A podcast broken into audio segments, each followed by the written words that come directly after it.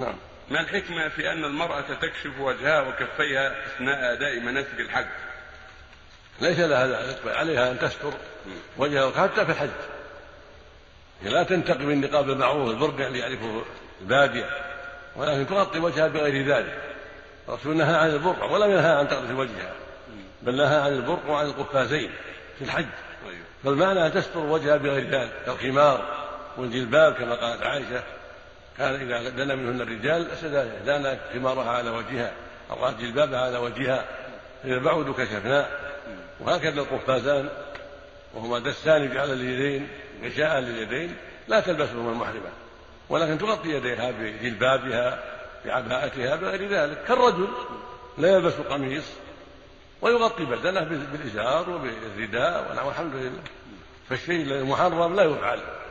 فالرجل لا يلبس قميص. ولا يغطي رأسه في الإحرام ولكن يغطي بدنه بالإزار ويغطي بدنه بالرداء ويغطي يديه بالرداء لا بأس.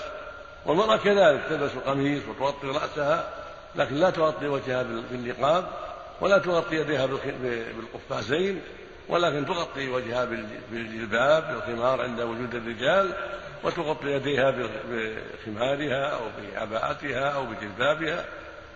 هذا فرق بين الأمرين. نعم. البرقع هو النقاب لا يجوز لبس المحرم نعم. لا تلبس المحرمة مطلقة. المحرمة لا تلبس البرقع لا تلبس البرقع ولكن تغطي وجهها بغير ذلك. أما غير المحرمة إذا لبسته للحاجة فإنها يكون بقدر العينين فقط أو إحدى العينين فقط من دون زيادة.